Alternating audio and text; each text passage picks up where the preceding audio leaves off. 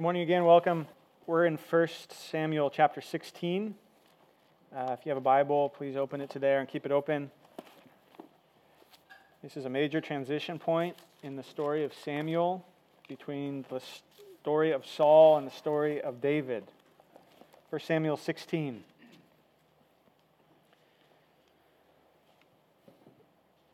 The Lord said to Samuel, How long will you grieve over Saul, since I have rejected him from being king over Israel? Fill your horn with oil and go. I will send you to Jesse the Bethlehemite, for I have provided for myself a king among his sons. And Samuel said, How can I go? If Saul hears it, he will kill me. And the Lord said, Take a heifer with you and say, I have come to sacrifice to the Lord. And invite Jesse to the sacrifice, and I will show you what you shall do and you shall anoint for me him whom I declare to you. Samuel did what the Lord commanded and came to Bethlehem. The elders of the city came to meet him trembling and said, Do you come peaceably?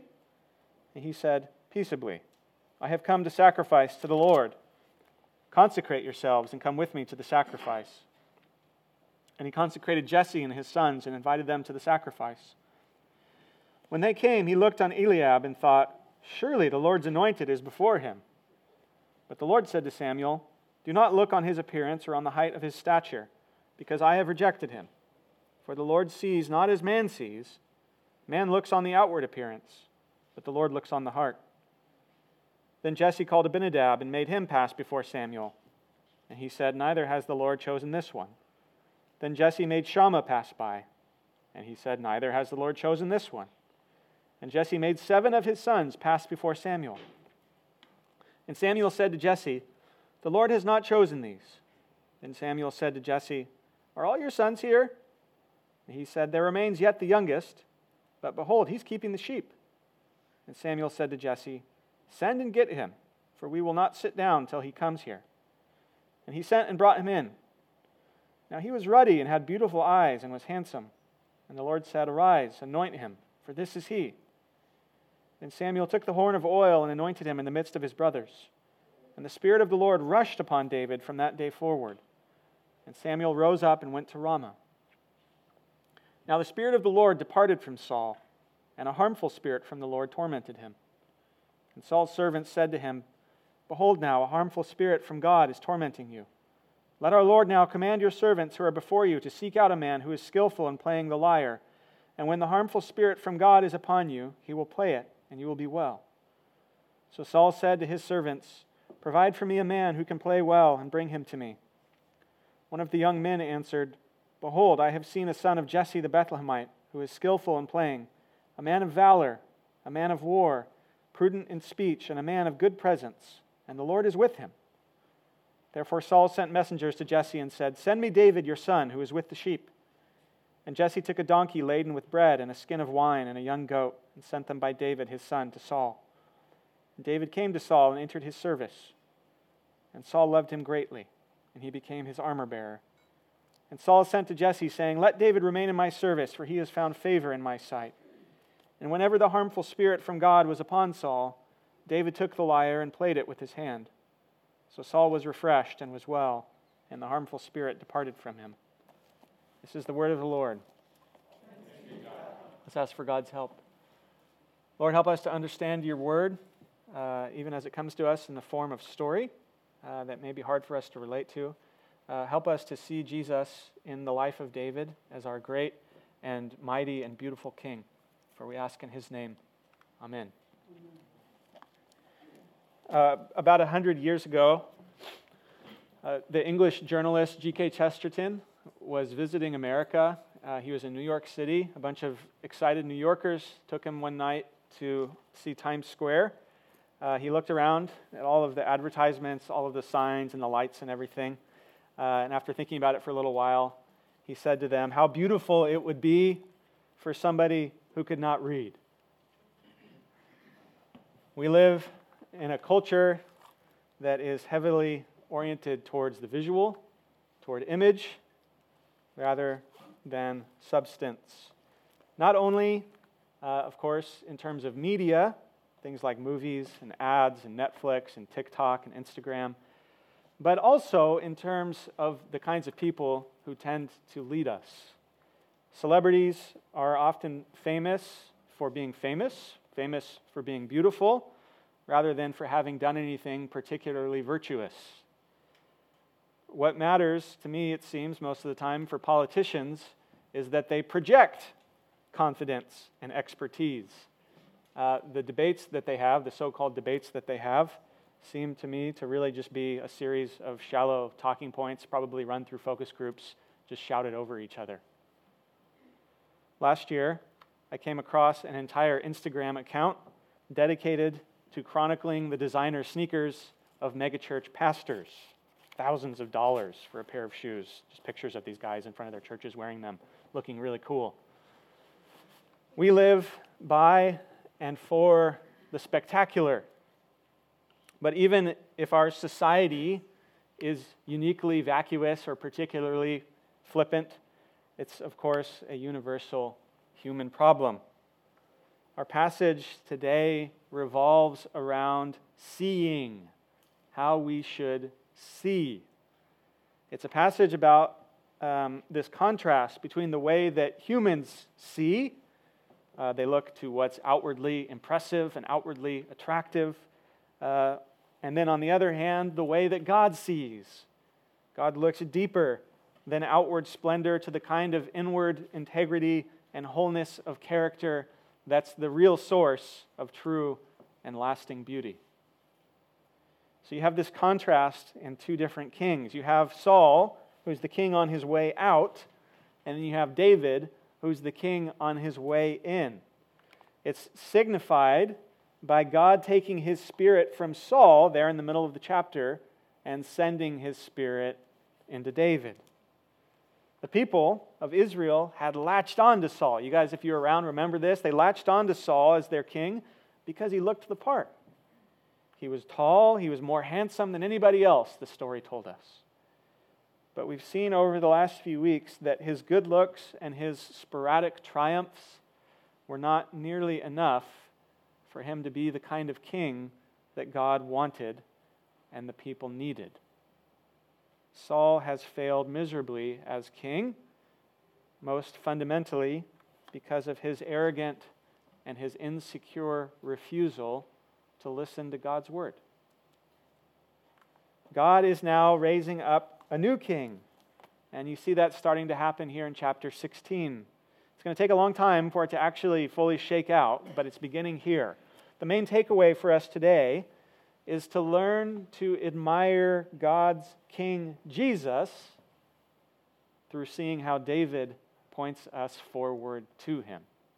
Now, all these titles that Jesus uses of himself in the New Testament, in the Gospels especially, the Son of Man, the Son of God, those kinds of titles, those are all messianic, Davidic type names and titles. They're ways of connecting Jesus with David as God's chosen king. In verse 1, if you look up there, God comes to the prophet Samuel and says to him, How long are you going to keep grieving over Saul? I've rejected him.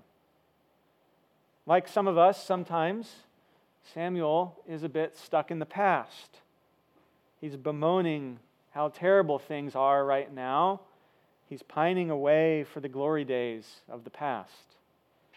But God comes to, uh, to him, just like God often comes to us, and he says, Samuel, it's true. What's happening right now and what has happened is really awful. It's sad. But don't you see what I'm up to? Don't you see what I'm doing in the world? I'm doing something new. I'm moving things forward. You can't just live in the past feeling sorry for yourselves because things are not what they used to be. He says, Samuel, take your anointing horn filled with oil, dust it off, because there's going to be a new king. There's going to be a new Messiah, a better one. God sends him to this guy named Jesse in a town called Bethlehem. He's a man of no particular importance. Bethlehem is a town that's rather obscure, also not really of any particular importance. Uh, God says the reason that he's doing this is because I have provided for myself a king among his sons. Literally, it says, I have seen for myself a king. It's the first instance of this language of sight that appears all over the chapter. It's the same language uh, that gets used in that story about Abraham sacrificing his only son Isaac. And they're going up the hill, and Isaac starts to wonder what is going on. Uh, he sees the wood and the stuff for starting a fire, and he says, uh, Dad, where is the animal? And Abraham says, The Lord will provide for himself a lamb. It's the same phrase God providing for himself. Uh, this is, of course, in contrast to Saul, who was a king whom the people had demanded, not for God, but we were told multiple times that this was the king they were demanding for themselves. Saul was the people's choice, and we've seen how badly that worked out for them. David is going to be God's choice. David was God's plan all along. Even in and through all the disappointments, all the misery of Saul's reign, God has still been at work. Maybe there's some of us here this morning uh, that simply need to be reminded of that, that even in the midst of struggle and pain, God is still working out his greater and his lovely plan. Samuel wonders if God has not quite thought it through, though. Verse 2, he says, uh, God, that's nice, but it's not going to work. Uh, Saul will kill me when he finds out what I'm doing. He'll kill me for working against him. But amazingly, uh, God gives Samuel a ruse. He says, Bring a cow with you, say that you're going to make a sacrifice, uh, but don't say that you're also going to anoint a new king. It's one of these handful of stories in the Bible where you have God's people misleading or deceiving evil rulers and policies. God says, Go to Jesse in Bethlehem, and I will show you which of his sons I've chosen to be king. God says, I'll protect you. Don't worry about it. I will keep you safe. So Samuel goes, and the leaders of the town come out. Uh, they are afraid that this famous prophet Samuel uh, coming to them is going to mean that they're going to get sucked into this dumpster fire of Saul going down the tube. And so they say, Do you come peaceably? Are you going to get us wrapped up in all this trouble? And Samuel says, No, no, don't worry about it. I'm coming in peace. All you need to do is consecrate yourselves. We're going to have a worship service. Prepare yourselves for this special activity of entering God's presence. Samuel, overall, has been doing a good job listening to God's commands in spite of his fears. But now in verse 6, you see him struggling to see with God's eyes. He gets to Jesse's house. Uh, he sees the oldest son, Eliab, there, and he says to himself, Wow, here we go. Surely this is the Lord's anointed. I know who it's going to be. But verse 7, God says, Don't look on his appearance, don't look on his height, because I've rejected him. The Lord sees not as man sees. Man looks on the outward appearance, but the Lord looks on the heart. It's the key verse for the whole story. Uh, the key verse, maybe one of the key verses for the larger story of Samuel, uh, one of the key concepts behind the whole entire Bible like the people had done, like we tend to do, Samuel is still seeing Saul ishly. He's seeing in a Saulish kind of way. He's judging according to outward might and impressions. Jesse's older sons all look like they would be fantastic kings, just like Saul had done. But God says, don't judge based on outward appearance, like sinful humans tend to do. Instead, learn to see like God does, according to the heart, according to somebody's deepest desires and integrity and goals. Samuel needs to heed the encouragement of his mother. Remember his mother, Hannah, way back at the beginning of this story? Uh, when she found out that she was pregnant with Samuel, she sang this wonderful song that Jesus' mother will later pick up when she finds out that she's pregnant. Hannah sang about how the Lord is a God of knowledge, and that not by might shall a man prevail. The world says man prevails by might. God says man does not prevail by might. Two totally different ways of approaching the world. Hannah told us back there at the beginning of the story that God was at work not through the mighty and the successful, but rather through humble and lowly people like her. She told us in all kinds of different little poetic ways that God is at work through the feeble, the hungry, the barren, and the poor. all the kinds of people whom the world overlooks and sidelines and scorns. Scottish pastor Robert Murray M'Cheyne said this What a man is on his knees before God, that he is, and nothing more. What a man is on his knees before God, that he is, and nothing more. At the end of the day, God is not impressed with our outward strength and success.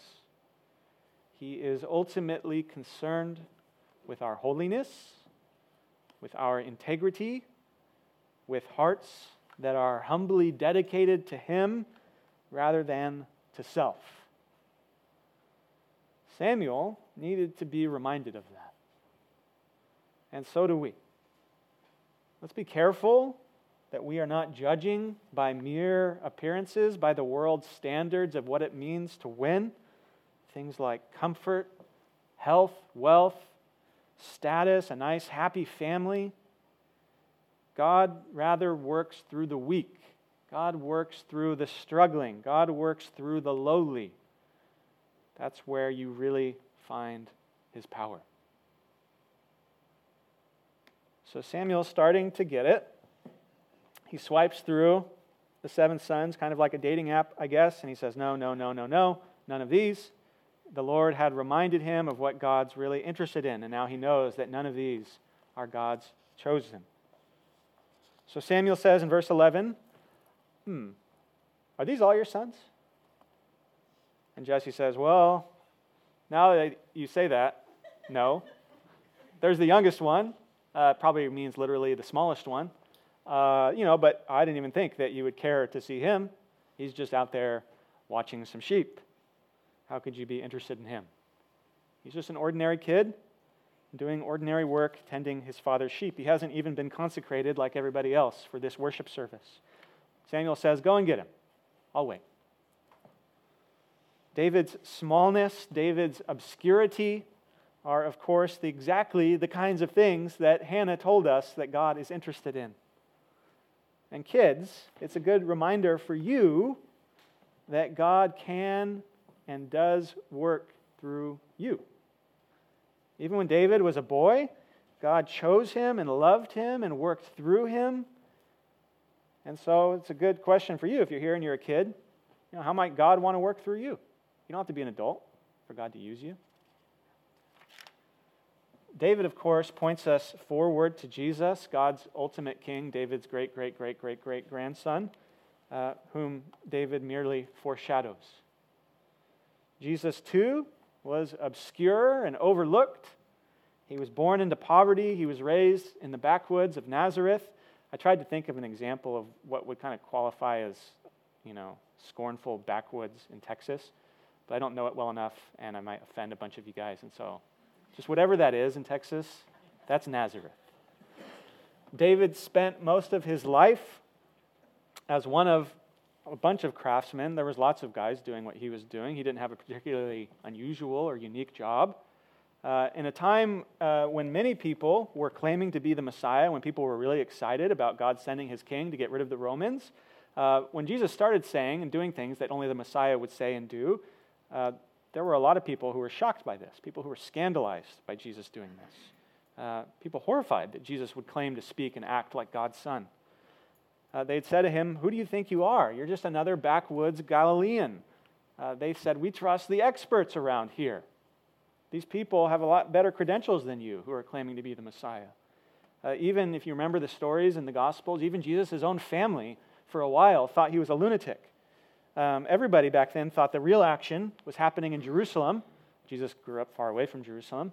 Uh, and in broader than that, the real, real action was happening even farther away in mighty Rome, where the emperor lived. David was little and obscure, just like Jesus was obscure. And yet, David, we are told, was lovely and attractive. Look at verse 12. You hear that he was ruddy which is an old English word. It means like reddish, maybe talking about David's hair or his complexion. Like maybe one of these kids who runs around and he comes in and he's like super bright red. We're told that he was ruddy, but that he was also handsome with beautiful eyes. In verse 18, you'll hear again that he's a man of good presence. That means he's handsome. We hear there in verse 18 that he's articulate in the way he speaks, and that he was skillful, especially in playing music, and that he was also courageous and mighty in battle. But coming back to verse 12, even beyond his outward beauty, the most important thing about David is that God is for him and with him. And so God tells Samuel, This is my king, anoint him. Samuel does it uh, with this act of anointing oil, which is smearing some olive oil on the head. It's a picture uh, that God has chosen somebody for a special mission. Uh, in this case, the mission of ruling over and defending God's people as king. And then you read that the Spirit of the Lord rushes upon David. Literally, it says the Spirit forced entry into David from that day forward. God's Spirit is with David in a special and a unique way. He's a kid, but God's Spirit is with him to work mightily through him. Like we said a couple weeks ago, talking about Saul and the Spirit, this is not really talking about the Spirit's work of what we call regeneration. Like, this isn't David getting saved or coming to know God as his Savior. Uh, this is talking instead about the Spirit's work of equipping and gifting David to do God's work. It's the same kind of thing that happens at Pentecost. God's Spirit had done this sporadically for the judge Samson. Uh, the Spirit came and went for him a few times. Uh, and it also worked this way for Saul. The Spirit came and went for him. And when the Spirit was with him, he was doing great things for God, and then the Spirit would leave him to himself. But the very next verse tells us that things are um, even worse than that now for Saul. We hear that the Spirit of the Lord departs from him, period. But David's going to have the Spirit's mighty gifting for his entire life, for his entire ministry as king. Jesus was anointed with the Spirit in a much greater way, in a much fuller way than David ever was. Uh, as John the Baptist baptized him with water in the river Jordan, baptism is a kind of watery picture of being anointed. That's part of why we splash water on people's heads or pour water on their heads. Um, when John the Baptist baptized Jesus, he saw the Holy Spirit descend out of heaven upon him. And then he heard God the Father pronounce his blessing upon Jesus as his chosen Messiah. He said, This is my beloved Son. It's the same kind of um, ceremony, in a way, that's going on here with Samuel and David. It's an anointing of sorts. It's God saying, This is my King. The book of Acts says that Jesus was anointed with the Spirit. Now, John the Baptist says in the Gospel of John that God tells him uh, he on whom you see the Spirit descend and remain is the one who baptizes with the Holy Spirit. Jesus has the Spirit beyond measure. And so he gives the life and the power of God's Spirit without measure. The Spirit descended upon him, and God tells John the Baptist the Spirit will remain upon him in the same kind of way that David receives the Spirit for his entire life. All of this fulfills uh, the promise of the prophet Isaiah, who looked forward to God's final chosen king. Listen to these verses. This is from Isaiah chapter 11, uh, telling us ahead of time about what it means that Jesus has the Spirit without measure. Isaiah says, The Spirit of the Lord shall rest upon him the Spirit of wisdom and understanding, the Spirit of counsel and might, the Spirit of knowledge and the fear of the Lord uh, later on, Isaiah will use this language of the Spirit to talk about uh, the Messiah freeing people from oppression and from bondage and from slavery. Jesus reads that when he goes to church one day, when he goes to synagogue, and he says, oh, This is about me. David's beauty and David's might and David's skill, all of it is pointing us forward to the beauty and the might and the skill of Jesus. He's the lowly one, anointed with God's mighty spirit in a special way beyond all other people. That's why when you read the Gospels, people are constantly blown away by the wisdom and the might of Jesus. We heard that a little bit in our reading earlier. As Jesus speaks God's word, as he conquers demons, as he heals the sick, people are always saying, What is this? No one ever talks like this. No one does anything like this. Luke chapter 4, we read it earlier, says, All spoke well of him and marveled at the gracious words that were coming from his mouth. Luke goes on, verse 36 They were all amazed, and they said to one another, What is this word? For with authority and power he commands the unclean spirits, and they come out. The Gospel of Mark, chapter 7, says they were astonished beyond measure, saying, He's done all things well. He even makes the deaf hear and the mute speak. All these times, constantly. People, there's a lot of people who don't like Jesus, who are offended by him. By the end of his life, everyone will abandon him. But you also see this theme throughout his whole ministry of people just being amazed by him, marveling at what he's saying and what he's doing. There's a place uh, where the Puritan John Owen uh, is reflecting on the meaning of Song of Solomon, chapter 5. Song of Solomon is a strange book in the Old Testament. At one level, of course, it's about marriage and sex. At another level, the church has generally understood it to be talking about God's relationship with his people, a kind of a marital kind of relationship, and specifically the relationship between Jesus and the church. Um, that's the angle that John Owen is taking on it. Uh, in chapter 5 of Song of Solomon, uh, the bride is marveling at the beauty of the groom. And she says things like this His cheeks are like a bed of spices. Uh, his cheeks are like sweet flowers. He's altogether lovely, and on and on and on. All this imagery about how wonderful he is. Uh, Owen, John Owen, riffs on this image of the garden bed, a garden where you're growing lots of different spices to use in the kitchen, uh, everything laid out orderly for the taking, for everything that you need. He says this image points us to the many graces and the gifts of Jesus. He says all of it is ready and suited to our various needs at various times. And this is what he says. This is a quotation. He says, There is light in him, and life in him, and power in him, and all comfort in him a constellation of graces, shining with glory and beauty. By faith and prayer, we gather these things in this bed of spices. None that come to him go away unrefreshed. None that come to him go away unrefreshed. David's beauty and skill and might point us forward to Jesus. David had God's Spirit upon him his entire life. Jesus had God's Spirit beyond measure more than anybody who's ever lived. That's the first part of the chapter God's Spirit coming upon God's King. Now, and more briefly, the second part God's Spirit leaving the people's king. God's choice of David comes right on the heels that we heard about last week, the heels of his rejection of Saul. With the departure of God's Spirit, you also hear in verse 14 very ominously that God has sent a harmful spirit upon Saul to torment him, to terrify him. It may or may not mean an actual demonic being coming to torment Saul, uh, but whether or not there's a demon, an actual demon behind it, which there might be, um, the main thing in view here seems to be some kind of mental illness something uh, like paranoia, maybe bipolar disorder, that periodically overwhelms Saul with anxiety and terror. The verses assume that God is ultimately in charge of all things, things even like disability, mental illness, demonic activity. Even if we're really careful to remember that God is not the direct cause or the direct author of these kinds of things. Uh, that's why it says that the harmful spirit, ultimately speaking, is from the Lord. He's facing God's judgment for his persistent rejection of God's blessings and God's grace, his persistent refusal to accept that God's word really is good. We saw over and over. Saul thought he knew better than God.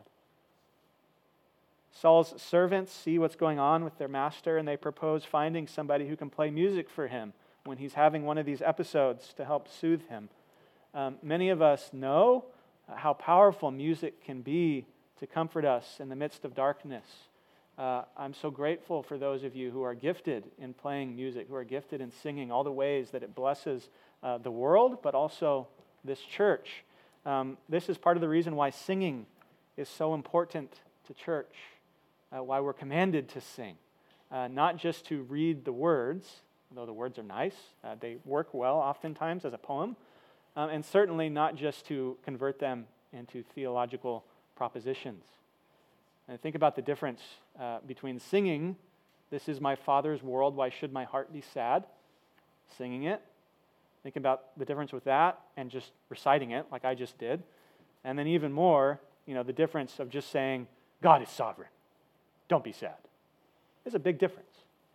God uses music to comfort us and to heal us. In verse 18, you see that the servants know about this guy named David. They know about his skill and his might. And more importantly, they know that the Lord is with him. So he enters into Saul's service to care for him. Eventually, he'll aid him in battle. He becomes his armor bearer. And so Saul comes to love him for the benefits that David brings him. Whenever Saul falls into this pit of darkness, Saul plays some kind of harp, some kind of guitar, so that, verse 23, Saul would be refreshed, he would be well, and the harmful spirit would depart from him. It's all very ironic.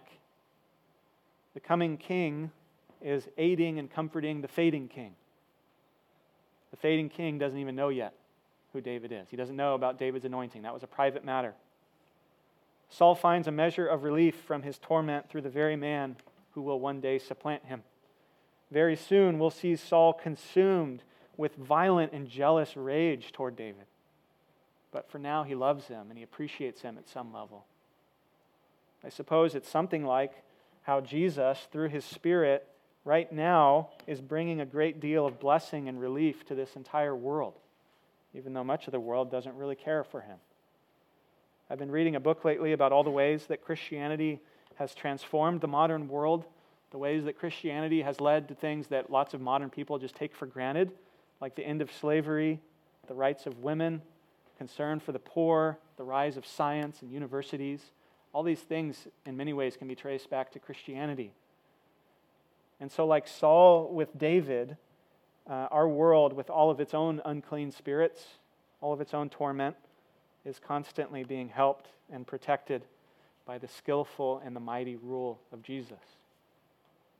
He's the king over all things, even if few are currently unwilling, if few are currently willing to see it or to admit it.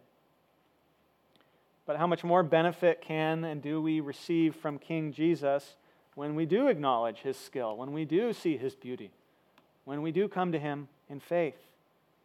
Not based on mere appearances, when we come to him and we find in him anything that we need, like that Puritan John Owen said. All the light we need, all the life we need, all the power we need, all the comfort we need. How much more benefit do we have from Jesus today than Saul ever had from David? When we can say with those people about Jesus that he's done all things well. Let's trust in him, not merely in outward power or success of our own, not merely in outward strength that we might demand from God. God's King has come not only to rule us and defend us, but also to console us. Let's pray.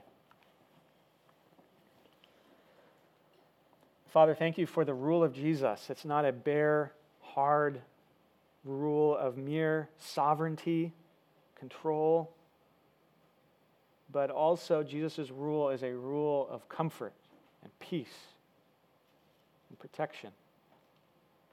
Help us to come to Him wherever we are at this morning. Help us to come to Him to find the life and the light and the comfort and the strength that only He can give us. Help us to see His beauty in spite of how he appears to the world and often how he appears to us. Help us, we pray in his name. Amen.